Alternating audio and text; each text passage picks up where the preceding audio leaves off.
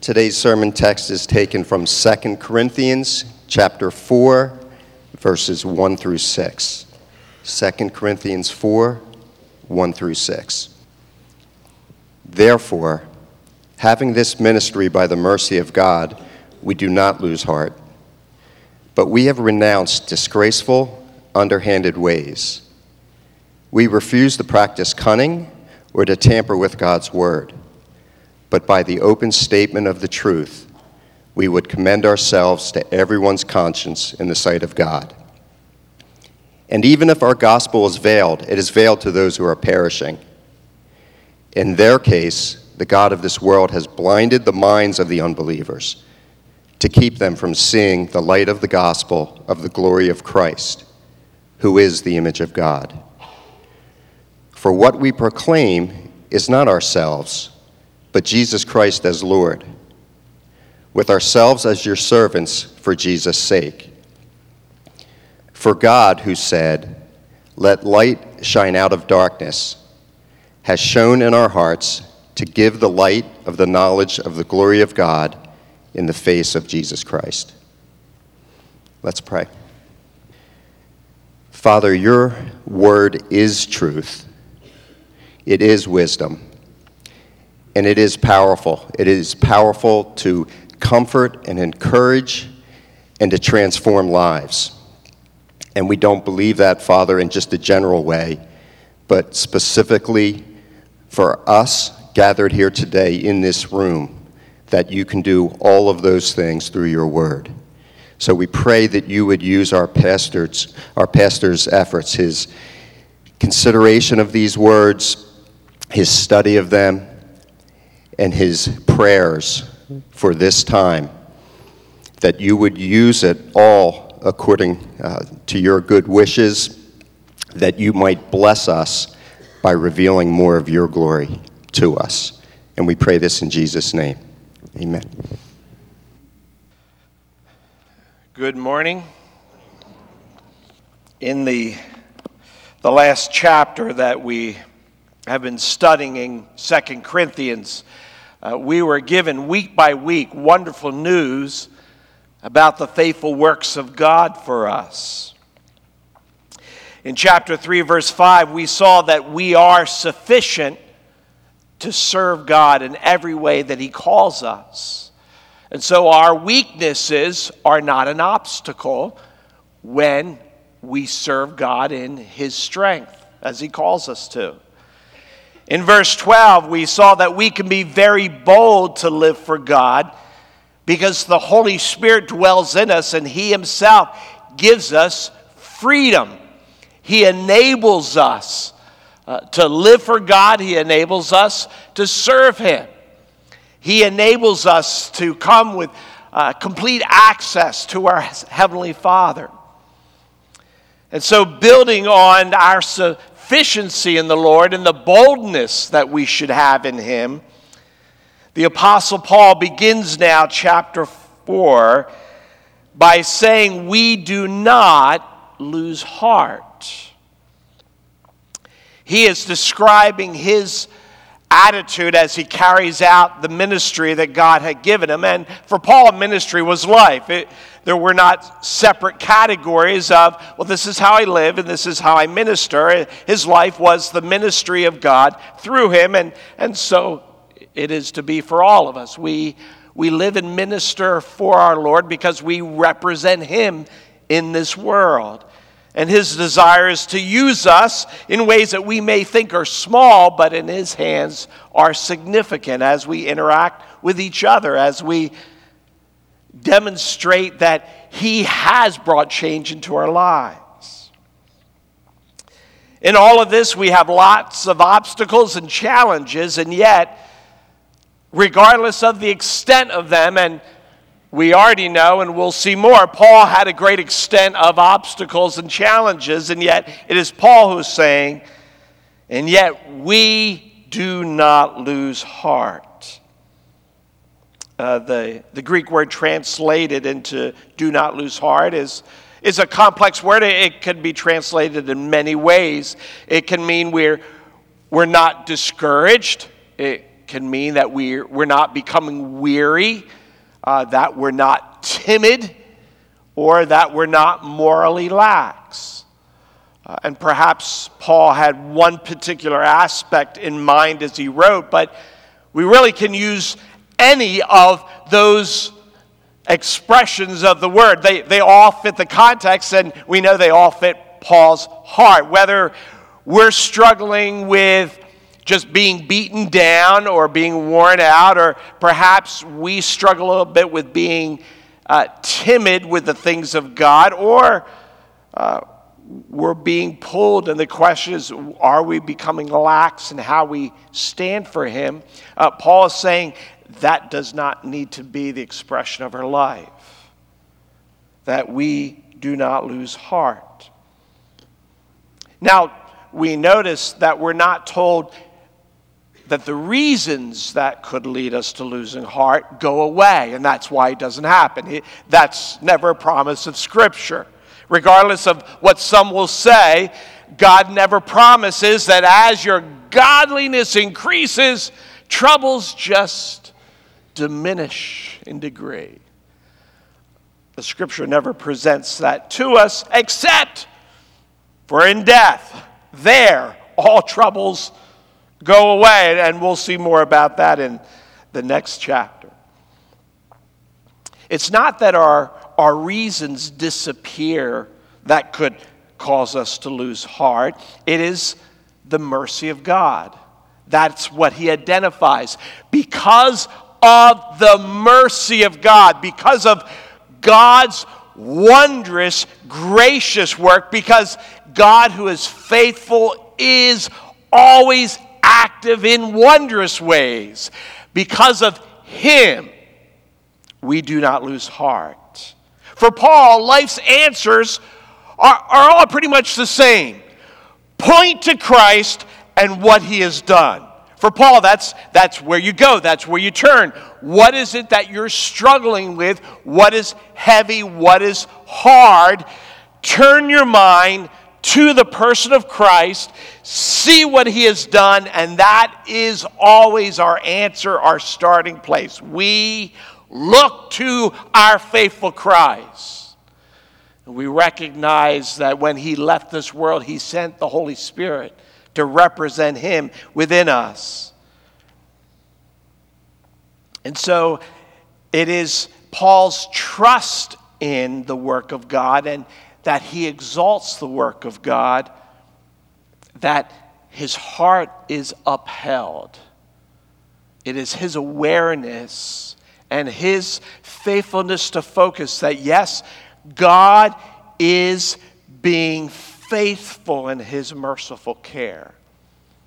And so, in the rest of our, our time, we're going to look at uh, the three ways that he shows, that he expresses as he describes his own life, uh, that he lived by this trust in God's gracious care. How, how did that represent itself?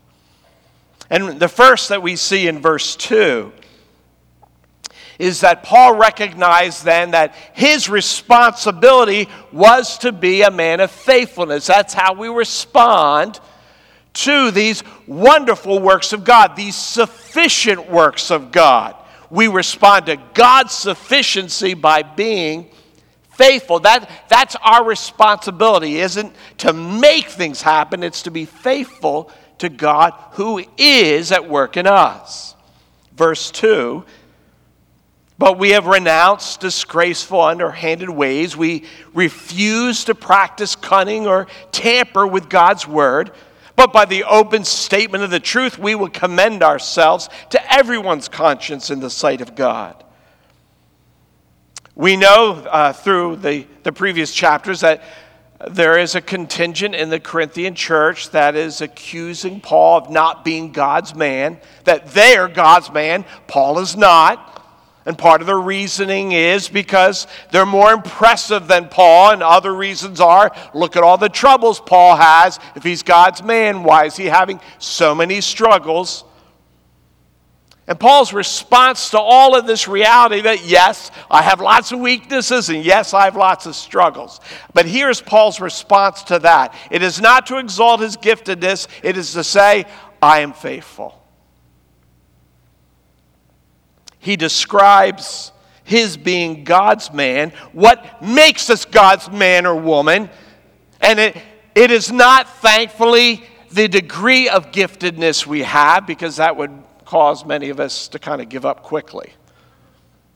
Because we would wonder, well, what am I, how can I respond to what God has called? Because I don't see much giftedness in our, my life. God's called you to faithfulness. And that's what Paul highlights in, in three ways. The beginning of verse 2 that we have renounced disgraceful, underhanded ways. And, and in all of this, kind of the, the context is he, he's, he's contrasting himself to those who are making uh, big of themselves back in Corinth. Uh, we have renounced disgraceful, underhanded ways. Uh, there's no hidden agenda manipulating what Paul is doing my heart is given to the gospel of Jesus Christ. So, whatever I'm saying to you, whatever I'm writing in this letter, however I respond, uh, there's only one agenda leading my heart. There's only one agenda that's driving how I'm speaking to you or, or what I'm doing. So, you don't have to be wondering, well, what is Paul really up to? I'm up to the gospel. And that is the only agenda we've been given. Whether it is at work, whether it's in your home, when you gather with God's people, when you're out in the world, our, our agenda is to represent the gospel and to be gospel people. That our heart is shaped by our desire that people would know Christ, that people would see Christ in us. That was Paul's faithfulness. I'm a man of the gospel. That's my heart. Secondly, he taught God's word without edits. We refuse to practice cunning or to tamper with God's word. And we know even from 1 Corinthians that the, uh, the Corinthian culture was enamored with oration. They were impressed, the Greek culture, with those who were impressive speakers. That was the entertainment of the day. And, and Paul says, I'm not trying to impress anyone. I don't edit God's word. Because God has chosen what we have to say to the world. We don't choose what we have to say to the world, God has chosen what we have to say. So the gospel is not something that we look at and think, uh, this part people will like a lot. This part, that's a little offensive, so let's kind of push that part off to the side. Let's focus on the happy parts. Uh, we, we don't have the right to choose what we communicate. We've been given the Word of God and we communicate what God has said. That's, that's what we represent. We're not editing the words of God to make it fit people's sensibilities. That means when we declare the gospel, we have to let people know they're sinners. If we're just telling people, God loves you, will save you forever, will give you a kingdom, and He's going to make your life great, and everyone is, okay, sign me up. Who doesn't want life to be made wonderful? Who doesn't want, just in case, the assurance that heaven is their home? And all I have to do is say a little prayer with you. Oh, I can do that. The gospel starts with uh, you're a sinner condemned by God, and you need to confess and you need to repent of that. If, if we haven't given them what the problem is, how do they understand the solution? That Jesus is Savior and Lord. And if you're not responding to Him as the Lord, then you're not responding to Him because that's who He is. Some of the leading pastors, in terms of fame and, and size of congregations today, openly will say that there are things that they just aren't going to talk about. They openly say, Well, I would never talk about hell or Satan. We're not going to talk about sin that much because people just think that's crazy. We don't get to choose the parts of God's communication we like and share. There are some who don't deal with anything that is confrontational because they say, well, God has given us the ministry in our church of encouragement. Encouragement is wonderful, but we don't get to pick what our focus is. Our focus is Jesus Christ, God in flesh, died on the cross, has risen, is the reigning king. And unless you know him, you're without hope in the world. That's what we have to say. That's what we've been given. And with that, the expression of his care and his goodness and his faithfulness as we live for him. Paul taught without edits. And lastly, his life was free of scandal or compromise. His life is an open statement to everyone's conscience. We think of recent months and the, the passing of Billy Graham, and we think of a man who ministered for decades and not the slightest hint of scandal. A man who certainly made mistakes no impropriety, no scandal. And can you imagine how many people were looking for it? Who wants to be the reporter to break that story? But there's no story to be found. And so, decades were, decades were spent presenting a ministry filled with weakness like everyone else, but never any scandal to distract from the message the messenger never became the point. It was always the person of Christ. That's what our life can be. We all fail, but if we know we're really not being faithful, that's, that's not driving our heart if we know we're not being faithful, then how can verse 1 be true of us? We don't lose heart. How do we have confidence when we stand before God, when we, when we come to Him with our daily struggles? How do we come to Him?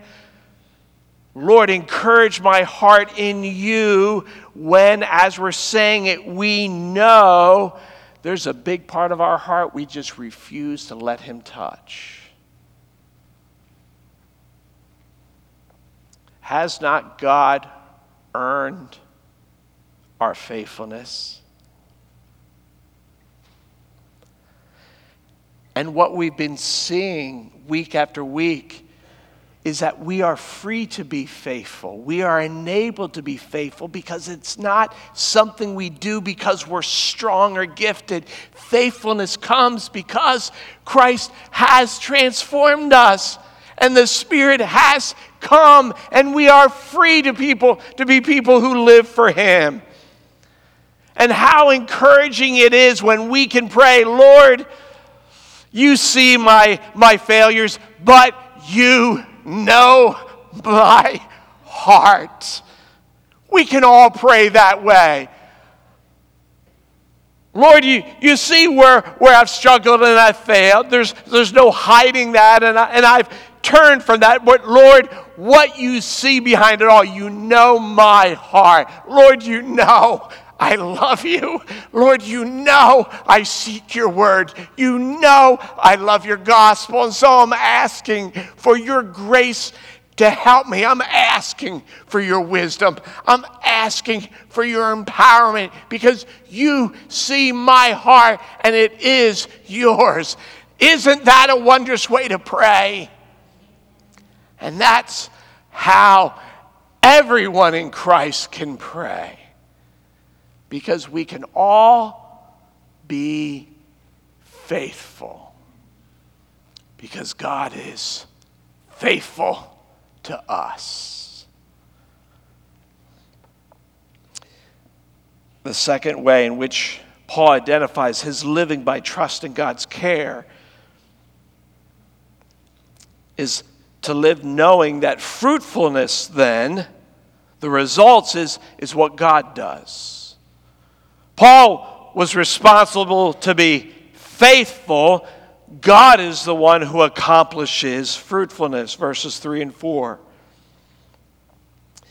And even if our gospel's veiled, it's veiled to those who are perishing. In their case, the God of this world has blinded the minds of the unbelievers to keep them from seeing the light of the gospel, of the glory of Christ, who is the image of God.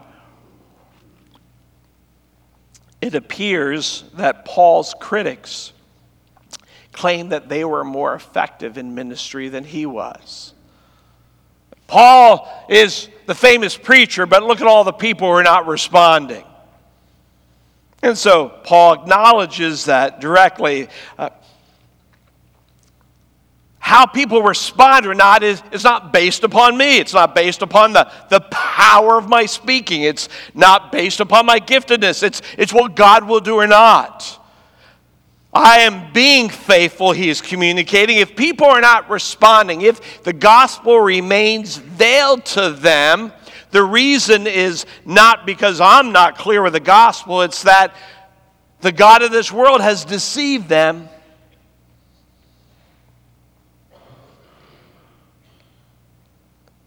Paul doesn't depend on his ability. His ministry, verse 1, rests in the mercy of God every heart is veiled. It's the language he's been using. We've seen over the last few weeks. Every, every heart and mind is veiled by spiritual blindness. People can hear the truths of the gospel, it just doesn't draw them. They see it and we know we believe it, it just doesn't seem true to them. It's veiled by spiritual rebellion. They just would rather do things their own way. And we have no power to lift that veil as much as we want to. We cannot go to anyone and just take the veil, pull it off. There it is, see? We can tell them that. We just can't make it happen. And if we think that we can, if we think, if we just, if we, if we say it in just the right magical way. They have to believe. If, if we present it just winsomely enough, surely they're going to believe. And, and we want to be clear and we want to be winsome and we want to do our best, but there's nothing that, it's, that is going to be fruitful because we did it perfectly. Because when we, when we start to think, if we just do it good enough, then it's going to be effective. Then all our energies start to bypass being faithful people and it starts moving to being creative enough, being impressive enough in what we do. And it starts becoming about what we're doing more than what God is doing. And churches can fall into this in our natural excitement and our creativity, and that starts to take center stage. And creativity is good because God has made us creative. He's given us minds to use, He's made people creative to use that. So that's the display of, of God's gifting to you when we use creativity. That, that's good. But creativity is not the power of God to salvation.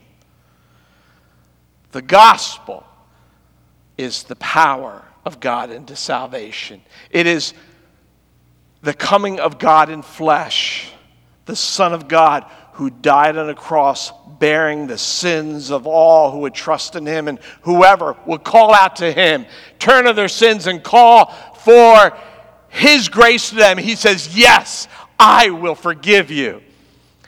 It is the message God has given, it is the work of His Son. It is what God has done that saves. We are communicators of it. But we have to be careful not to be thinking we make it happen because then we're resting on abilities. And then what is exalted is not those who are faithful in righteousness, but those who are the most gifted and we start getting confused as some in Corinth were.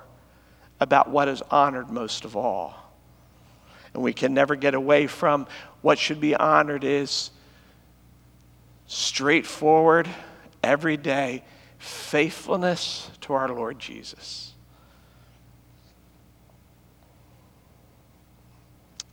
There is someone, Paul says, that's working to keep those hearts veiled.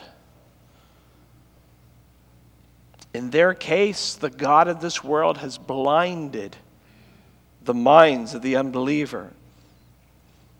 Satan, the God of this world. It doesn't mean he's sovereign over this world, that he controls it. It means the world follows after him. So he is not the sovereign God of the world. There's only one sovereign God. But he is the one people follow. It's his influence, his values that the world chases after. And since today is Father's Day, uh, let me bring a couple principles from this reality that apply specifically uh, to parents. The first, if, if, we, if we believe what he has just said is true, then rebellion by your child or children is not your fault. Now, lack of discipline, now that may come back to what happened in your home, but that our children may rebel against the things of God, that is not your fault. If we start carrying that, if only I'd been a better parent, of course you could have been a better parent. All of us could have been, should have been better parents in all sorts of ways. The rebellion of our children is not our fault. They enter into this world, all of them, in complete rebellion. Because there's a veil over their eyes. So their rebellion is not your fault. Second, principle is that every influence in the world outside of Christ is deceived. Every, every influence in the world outside of Christ is deceived. For Paul says that the God of this world has blinded the minds of the unbelievers. So if you have not trusted in Christ, then you are deceived about the most important things in the world. And so, any influence that does not have Christ as its center, that influence has deception in it. So, wherever you are, no matter how family friendly it is, no matter how nice it is, Every influence in the world, if it is not being driven by Christ, has deception in it. Now, we have to live in the world, we have to interact with the world. The, the answer is not to all run to the mountains and escape from the world, but we do need to recognize as parents that only Christ brings us to the truth. Uh, we, we saw in in chapter 3, verse 14, the veil is only lifted through Christ. Unless Christ removes the veil, then they're still in deception. And so we must not let any influence or any activity erode our com- family's commitment to Christ. Doesn't matter how good it is. It doesn't matter how worthy you think this activity is for your home. If that activity is at a point where it is getting in the way of commitment to Christ, then that good thing is is tearing apart what God intends to do. Uh, there's no way around that. There's no way around that. If we believe Christ is Lord, that there is salvation in no one else but Him, if we believe our claims of who Christ is, then anything, anything that is wedging at all in between is something we must treat as a danger, even if it seems innately good, because the value of Christ just surpasses everything. And in the end, it's all that matters.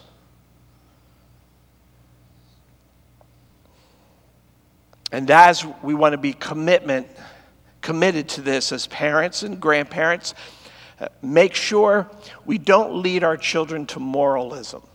Uh, now, we want our kids to be moral, but the goal isn't clean cut, nice, moral kids that make us look good in public.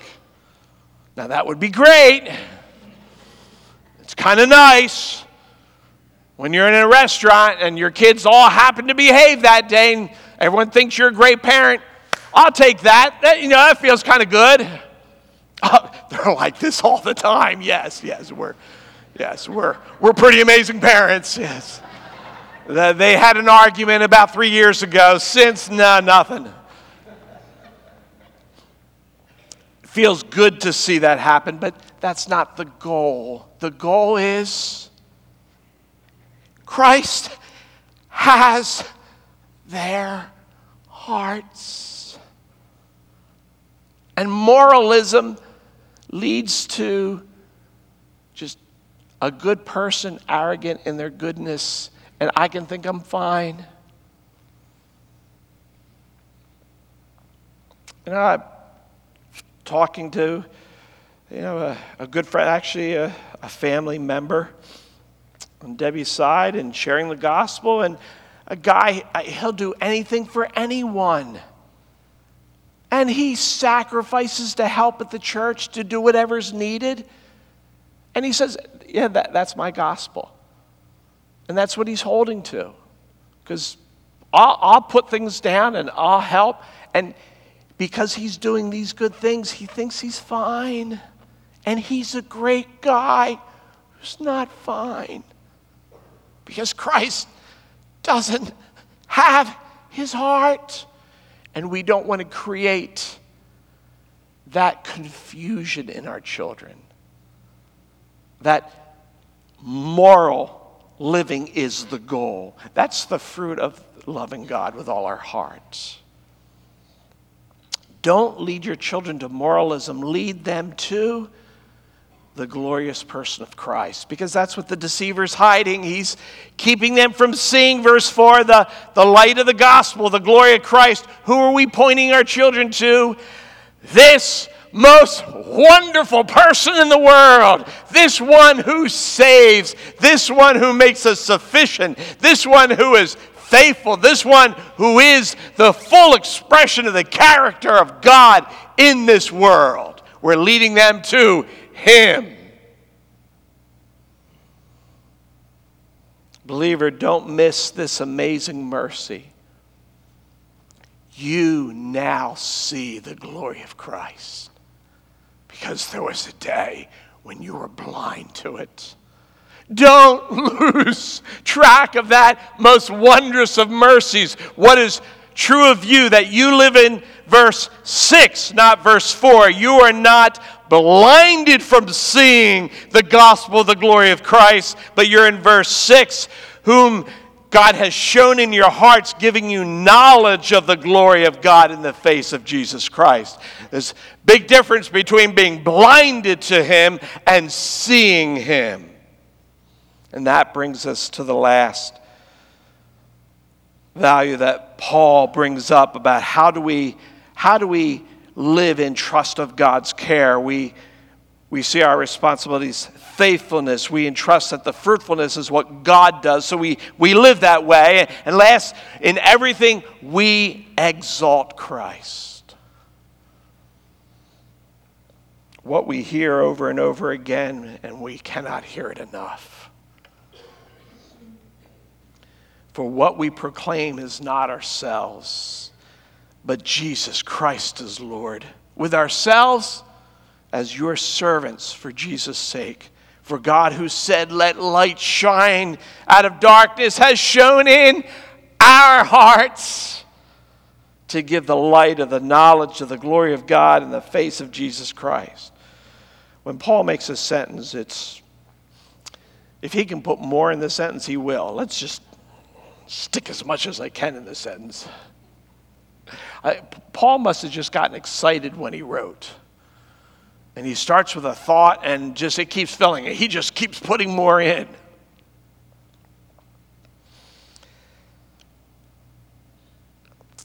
We trust in God's care. We live that way by exalting Christ in everything. We, we trust Him, His merciful care. We, we trust Him by exalting Him. When we exalt Him, why would we not trust Him? Paul, verse 5 says, He proclaimed Christ instead of Himself. Now, this is more than Paul saying he used Jesus' name rather than his own. It's not Paul saying, I never told anyone that I died on the cross for them. I tell them Jesus did. So it's not that Paul is saying, I made sure I, I use Jesus' name as Savior, not Paul as Savior. It, it's not that Paul just always used the correct name of Jesus. It, it's that Paul had a lack of self importance. As he declared Christ, it was not self importantly. He was not exalting himself and his ministry as he declared Christ.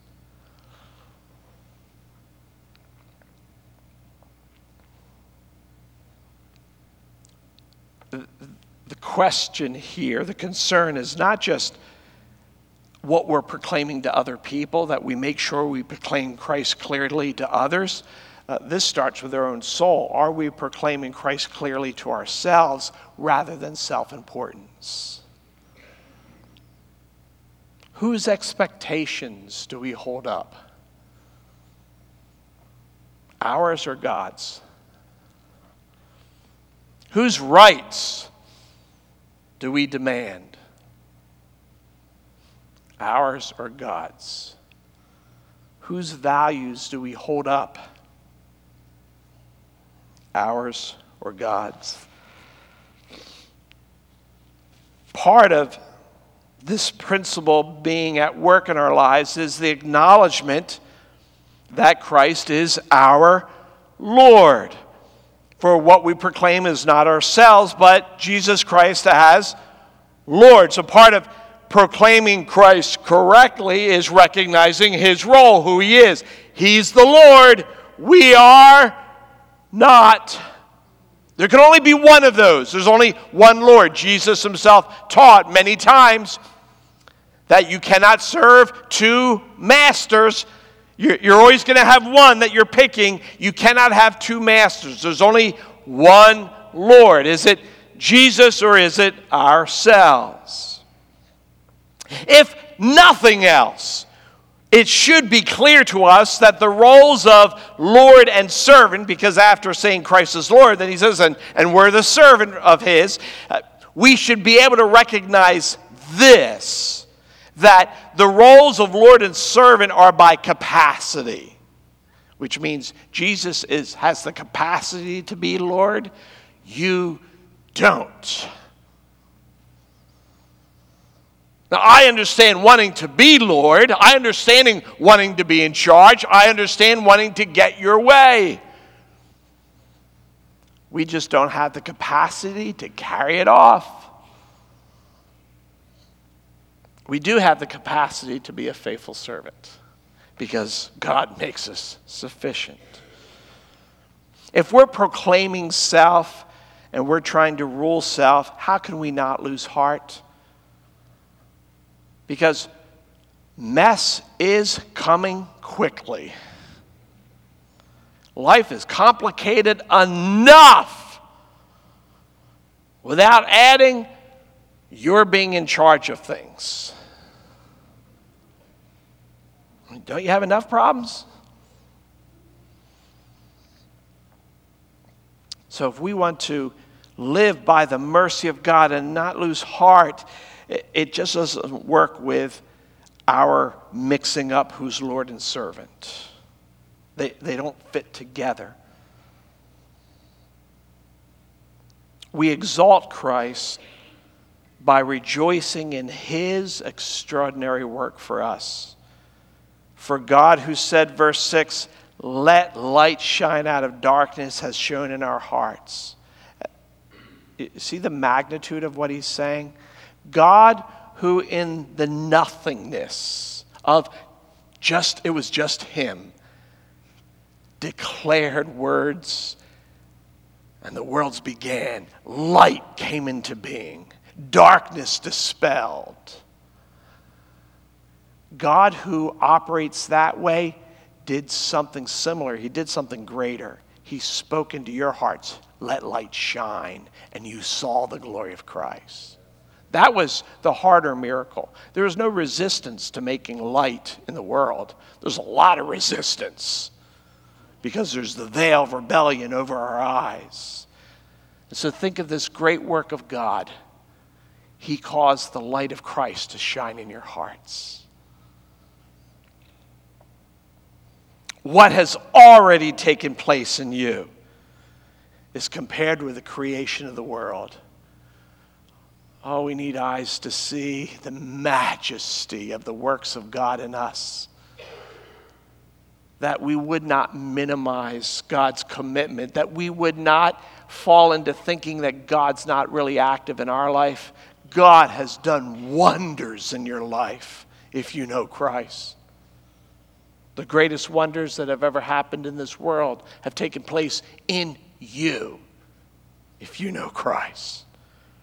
And so Paul wants us to be amazed at gospel work so that we can rest in our Savior, so that we can truly believe because of the mercy of my God, I do not lose heart. I, I don't become weary. I don't become discouraged. I don't become timid. I, I don't become lax. And as he describes this glory brought to us, he uses highly personal language the light of the knowledge of God, of the glory of God, it's in, not just in Christ, it's in the face of Christ. He, he is inviting us to this highly personal relationship with the glorious Savior, to see his face, the person of Jesus. Have you lost heart?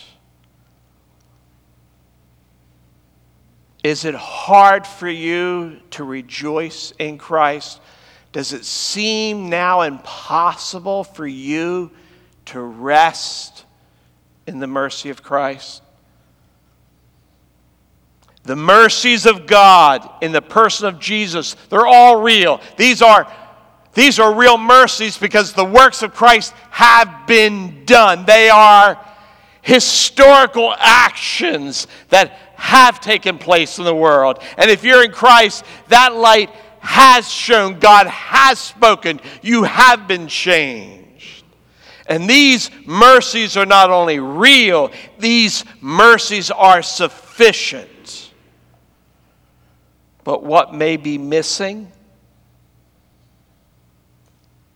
is the face of Jesus. That you're not giving time to sit before the face of Jesus. That if you read Scripture, it's to get it done, not to hear Him speak to you. And if you pray, it's, Lord, change that, give me that, rather than just to spend time being amazed again at how wondrous this person is. For he is the most wonderful person in the world, and it's not even close.